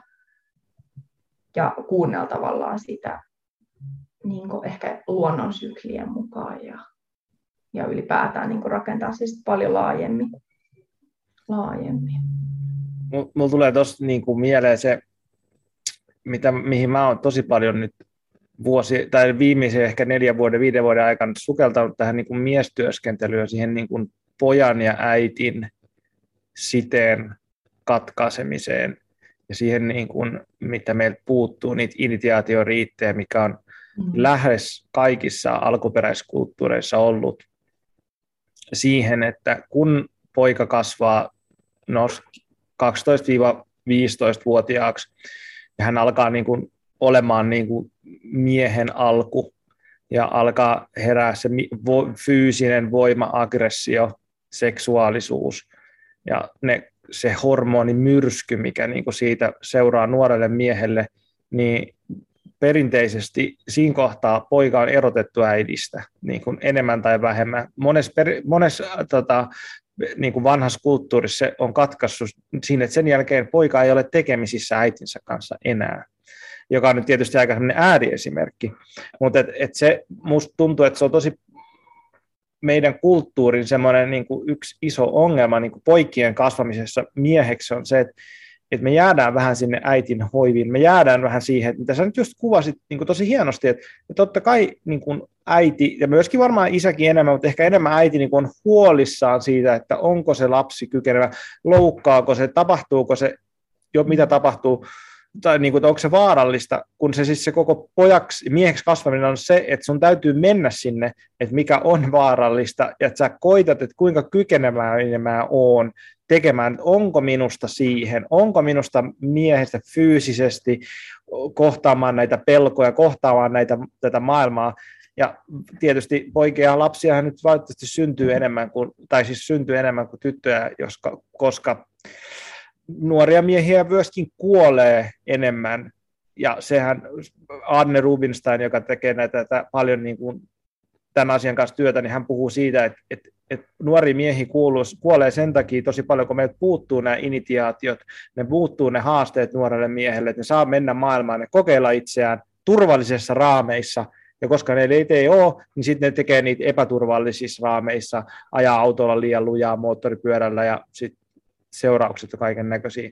Mutta jos me vähän puretaan siihen äidin ja pojan väliseen dynamiikkaan, ja koska siinä on semmoinen, tietysti koska mä oon täällä miehen kehossa, niin se on semmoinen, mitä, mihin mä oon pureutunut omassa kasvussani, ja sehän niin kuin, mitä siinä niin kuin tapahtuu. Kun se, on, se on tietysti, mä en osaa sanoa, mitä tapahtuu äiti ja tyttären välillä, se varmaan on, on oma maailmansa, mutta et, kun sä oot, sä oot poikalasten äiti, niin voiko sä kertoa siitä, että Oliko, eikö sulla oli tyttölapsia myös, vai miten sulla meni?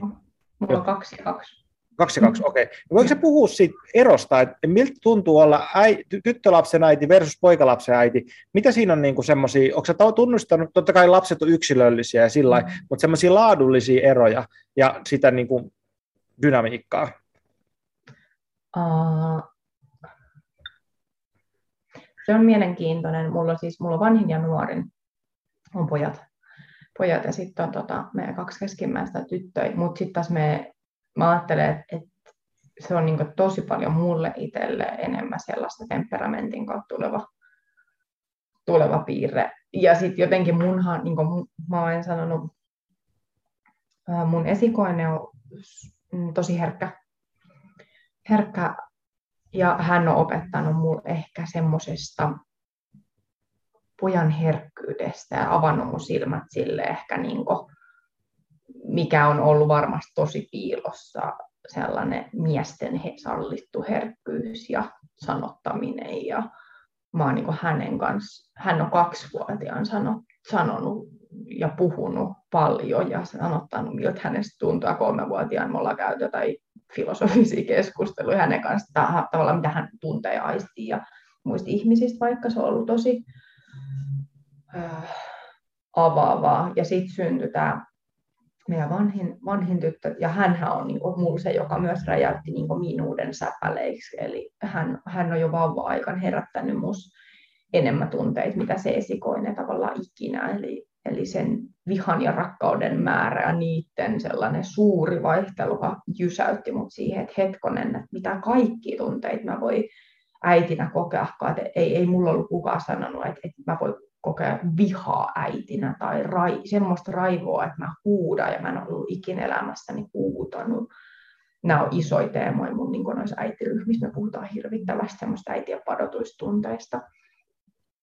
Ja mä, mä oon aina sanonut, että tämä mun eka tyttö on niin se, hänessä on kaikki mun haavat, tai siis hän triggeröi mun kaikki haavoja. Hän, hänessä on niin ne kaikki. Hän, hän tietää, että mistä voi painella, ja se on ollut mulle se ehkä haastavin, mutta myös opettavin suhde. Sitä mun, mä sanon mun kolmannes lapsessa, mun toisessa tytössä, hänessähän on mun kaikki mm, hyvä. Sellainen mun ehkä piilos ollut luovuus ja ilo ja kuplivuus ja keveys. Ja hänessä on ihan se kaikista. Mä että okei, okay, te ollut eri jonossa jaettu kaikki palikoita. Ja sitten taas mun suhde mun nuorempaan ää, toiseen poikaan, niin sitten taas on tosi erilainen kuin siihen ekaan. Eli heillä on ikäeroa sitten apua. Yhdeksän vuotta vanhimmalla ja nuorimmalla niin siinä näkyy, mä ajattelen, että eniten siinä näkyy mun tekemä matka, se henkisen kasvun kaari, mun suhde. Mä oon tosi paljon irrallisempi mun nuorimmasta. Terveellä tavalla irrallisempi. Mä palasin toki, mä palasin tosi aiempaa töihin ja hän jäi isänsä kanssa, eka, niin hän, hän on eka lapsista, joka on ollut isänsä kanssa kotona pitkä pitkä aikaa. Niin tämä on ehkä, mä en ole ikinä itse pohtinut tätä tällä tavalla, mutta nyt kun mä puhun, niin mä näen tosi selkeästi sen, että miten mä oon ollut ja olen edelleenkin esikoisessa tosipa ihan eri tavalla kuin siinä meidän nuorimmassa. Myös miten hän on kiinni. Ja miten hän, mä ajattelen, että mun kahdessa vanhimmassahan näkyy paljon mun sellaista käsittelemätön haavatyöskentely tai sellaista, että he on saanut niin lahjaksi vähän semmoisia tunneblokkeja sieltä. Ja sitten kaksi nuorempaa, kun mun työskentely on ollut paljon vapaampaa ja mä oon ollut itselleni auki, niin he on paljon, heistä on putsaantunut tosi paljon pois. Että se on sillä kaksi ja kaksi, niin ihan erilaiset tyypit. Mutta sitten mä en enää tiedä, mitä sä kysyit, ja sitten mä, siis mä kysyin sitä... jostain muusta mä, mä siis ymmärrän täysin, mistä sä puhut ja siitä, että niin kuin lapset on yksilöitä, mutta lähinnä mä meinasin sitä, no se voi olla, että ehkä sun lapset on sen verran nuoria vielä, että se ei ole niin kuin tullut, mm-hmm. kä- niin kuin, että se tietynlainen teini-ikä, koska pojilla se tietynlainen transformaatio, se on ehkä mm-hmm. jollakin tavalla vähän räjähtävämpi siinä teini-iässä. Niin kuin, voi, tai mä kuvittelisin niin kuin siitä äidistä irti. Että se niin kuin, totta kai tytöllä se on, on myöskin yhtä lailla, mutta et no ehkä me ei mennä siihen, koska se, se on semmoinen ehkä tuleva aihe, sit, minkä jo kanssa pääset paini, painimaan. Niin. Mulla ei ole kokemuspintaa siihen vielä, koska tällä hetkellä meidän 9-vuotiailla on voimakkaampi esiteini ikä kuin tällä meidän 11-vuotiailla. Joo, no joo, pojat tulee vähän perässä sitten. Kyllä, kyllä. Tota, äh, itse kun mulla oli joku kuningasajatus, mutta tota, mä unohdin se. Niin, no joo, se. Eli tässä on mun mielestä hieno niin kuin aasinsilta siihen, kun sä puhuit tuosta, niin että miten sun omat prosessit vaikuttaa sun lapsiin, ja mä ajattelen, että tämä on niin kuin ihan universaali, että niin kuin on, pätee kaikkiin vanhempia lapsia, että niin kuin Junghan on sanonut, että vanhempien elämätön elämä on lasten, lapsien suurin tragedia. Eli tarkoittaa lähinnä sitä, että lapsivedessä saamme kaikki vanhempimme käsittelemättömät asiat sitten siirtymään seuraavalle sukupolvelle ja sitten asia jatkuu, kunnes jossain sukupolvessa toivottavasti asian eteen tekee, tehdään jotain. Mutta sitten myöskin toinen puoli, että lapset saa myöskin kaiken hyvän, mitä vanhemmilta on sitten, mitä he pystyvät antamaan, että ne tulee niin kuin samassa paketissa. Ja mä oon itse tehnyt paljon tätä perhekonstellaatiotyöskentelyä ja mä vaan niin hämmästyä joka kerta, kun mä menen sen äärelle, niin se on niin no mä tiedän, hämmästynyt on ehkä paras sana in awe, mikä se olisi suomeksi, mutta semmoisessa niin kuin tilassa, että kuinka paljon vaikuttaa meidän menneet sukupolvet siihen, mitä me koetaan. Et kun me voidaan hyvin semmoinen palikka esimerkki ottaa siitä, että kun äitillä on aggressio ja se on vihanen, ja se on ehkä vähän liian vihanen sitä lapselle, niin sitä lasta alkaa pelottaa, ja sitten siitä tulee jonkunnäköinen negatiivinen toimintamalli. Mutta kun me otetaan siihen, että miksi sillä äitillä on vihainen toimintamalli, on se vaikka koska hänen äitinsä käyttäytyi tällä tavalla ja hän oppi sen äitiltään. Ja miten sitten hänen äitinsä seuraavassa edellisessä sukupolvessa, saati sitten, että se koko perheen dynamiikka, niin se, mikä mulla on perhekonstellaatiossa avautunut, on se, että se su- siirtyy sukupolvelta toiselle, se dynamiikka, ne hyvät asiat ja huonot asiat. Ja kun me lähdetään niitä purkamaan, niin siinä on ihan uskomattomia niin kuin avautumisia, mitä ihmiselle tapahtuu, kun me, kun me päästään niihin. Kun me, jos me vaan pinpointaan se, että sinä olet vihainen, korjaa se, katsomatta sitä, että miksi olen vihainen ja mistä se tulee, niin äh, onko sulla, kun sä kumminkin vähän niin kuin siihen, niin kuin, kun tässä vihjailit ja viittailit siihen niin kuin sukupolvien ketjuihin, niin onko, mikä sun kokemus on näistä asioista? Äh, on ollut merkittävää oivaltaa sitä, että mitkä mm, tavat toimia tai tunne värittymät tulee ikään kuin mistäkin sukulinjoista. Se on ollut semmoinen, mä oon kokenut se hirveän vapauttavaksi. Eli tavallaan se onkin tehnyt vapautumista ikään kuin sitä kohtaa, että vapautumista ja avannut oven niin kuin tosi syvälle itsemyötätunnolle ikään kuin siihen, että okei, et ei, ei tämä niinku olekaan niinku minun vikani, vaan, vaan niinku, että et minä olen osieni summa ja tavallaan mä myös sit ajattelen, että se, että et, et koska itse kun käyn isoja prosesseja ja tavallaan tekee isoa tunnetyöskentelyä, niin, niin mä oon kokenut, eihän se aina ole niin hauskaa, mutta mä sitten taas koen, että se tekee mun elämästä minun elämäni ja niin tietyllä tapaa mä koen, että, että mun polku tää, täällä tässä kehossa ja elämässä on, on purkaa jotain vanhaa, jotta se nimenomaan siirtyisi eteenpäin. Ja tekee tietyllä tapaa tietynlaista merkityksellisyyttä. Ja niin kuin, että ehkä se, se, se ymmärtäminen sieltä ja erilaiset mm, dialogiharjoitukset. Noissa niin life coach-koulutuksissa ollaan tehty tosi paljon erilaisia dialogiharjoituksia, mitä mä oon käyttänyt just niin menneisiin juttuihin ja, ja tota, hengityskouluohjaaja itse asiassa tehtiin niin mukailtua konstellaatioajatusta ja sellaista niin tutkittiin just perhedynamiikkaa ja tällaisia, niin se, ne on ollut niin vaikuttavia siihen, että on niin tajunnut sitä oman sisäisen lapsensa olemista ja toimintaa ja ennen kaikkea tarvetta. Ja sitten kun niitä on pystynyt lähteä täyttämään, niin ei tarvitse räiskiin menemään ihan joka, joka juttuun, vaan ymmärtää sen oman, tota, oman juttunsa siellä reagoinnin takana ja sitten ehkä pystyy hidastaa ja ole itsessään ennen kuin vaikka antaa, antaa muille. Se on ehkä tuonut sit myös työhön sen tota, uskalluksen hiljentää ja tunnistaa sitä, että tämä onkin niin kuin, on mun juttu eikä ton juttu. Ja mä oon ollut tosi paljon niin kuin, ikään kuin fanaattinen monesta asiasta, jotenkin se on tullut se, niin kuin siitä ärsyytymisestä, epätoivosta, etteikö sitä nyt tajuu ja, ja näin. Ja nykyään on sillä, että no okei, okay, että jokainen tajuu ajallaan omat juttunsa ja kuka sitten mistäkin kulmasta tarkastelee. Tuo on ehkä semmoisia niin värejä, värejä hirvittävästi se työskentely. Peltola Kaisalla on nyt viikonloppuna mun mielestä joku kurssi, joka se nimi oli Joo. kohtulinjan eheytys. Joo. Tota, mulla tuli siitä niin kuin mieleen se, mitä sä ajattelet siitä, siitä että kun siis on, te, on tehty niin kuin tutkimuksia rotilla siitä, että kun me altistetaan äiti, rotta jollekin epämukavalle äänelle ja sähköiskulle, tarpeeksi monta kertaa, niin siitä tulee se edollistuma, että se rotta pelkää sitä ääntä. Mm.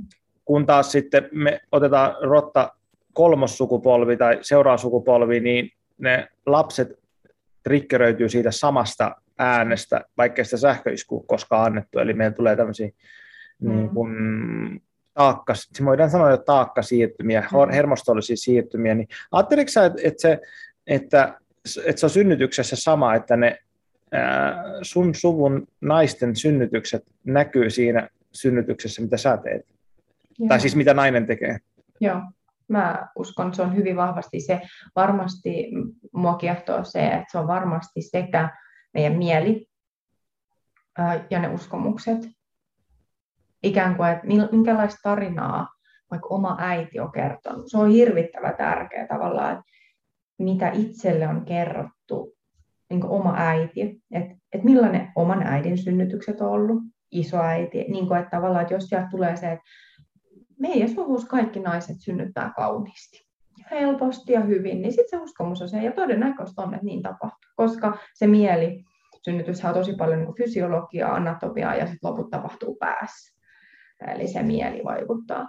Mutta sitten jos siellä sillä että no, et, et meidän syvyyssuus kaikki synnyttää sektiolla, niin todennäköisesti on, että näitä tapahtuu. Ja nämä, nämä on suoraviivaisia yleistyksiä.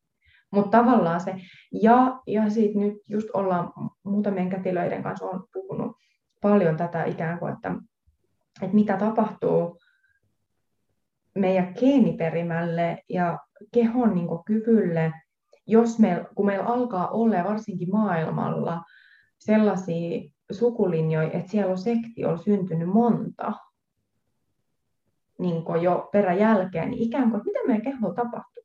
Se, se on tosi kiinnostava kysymys. Mulla on siihen mitä ajatuksia, mutta et, et, et, miten se muokkaa meidän kehoa ja biologiaa ja tavallaan, kun sieltä lähtee puuttuu muistijäljet, vaikka alatiesynnytyksestä, mm, mm.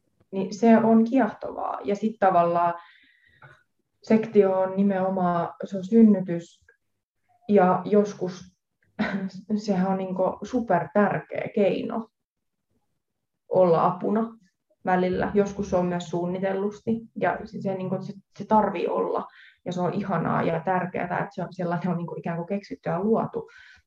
Ja, mutta samalla mua kiinnostaa hirvittävästi ikään kuin se, että, että mitä se tekee meidän keholle, kun sieltä jää puuttuu se paineistus ja rotaatio.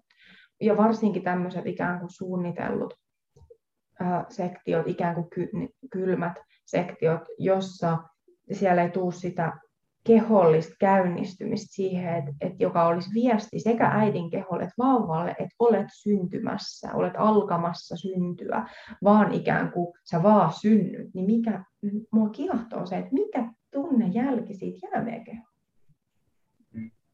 Mulla ei ole vastauksia, mutta nämä on kysymyksiä, mitä paljon kollegoiden kanssa ollaan niin pyöritelty ja, ja pohdittu.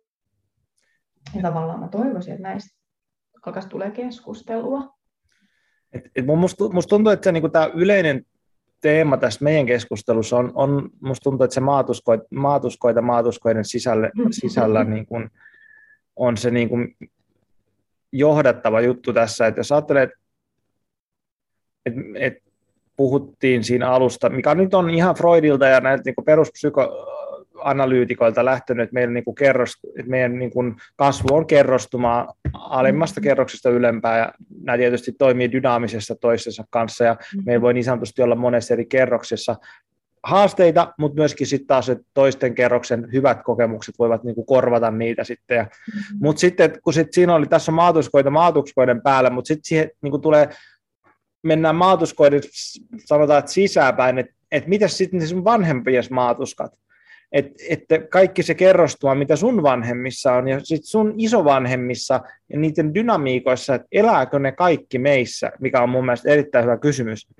ja mihin, on, mihin ei ole mitään tietysti vastausta, mutta et, et perhekonstellaatiosta ajatellaan, että et se kaikki teori, teori, jollakin tasolla se kaikki kerrostuma on meissä, se hyvä ja huono sieltä edellisiltä sukupolvilta, ja mun mielestä se hienoin asia on, on se, että meillä ei olla sen niin kuin uhreja myöskään. Et totta kai, että meillä on vaikeat asiat meidän sukuhistoriasta, perhehistoriasta, syntymästä, raskaudesta, ne todennäköisesti jää meihin, mutta me voidaan työskennellä niissä, me voidaan vapautua, että elämä on ihmeellistä, täällä on kehon mielen taikaa, jo, jonka, johon me voidaan niin kuin kytkeytyä.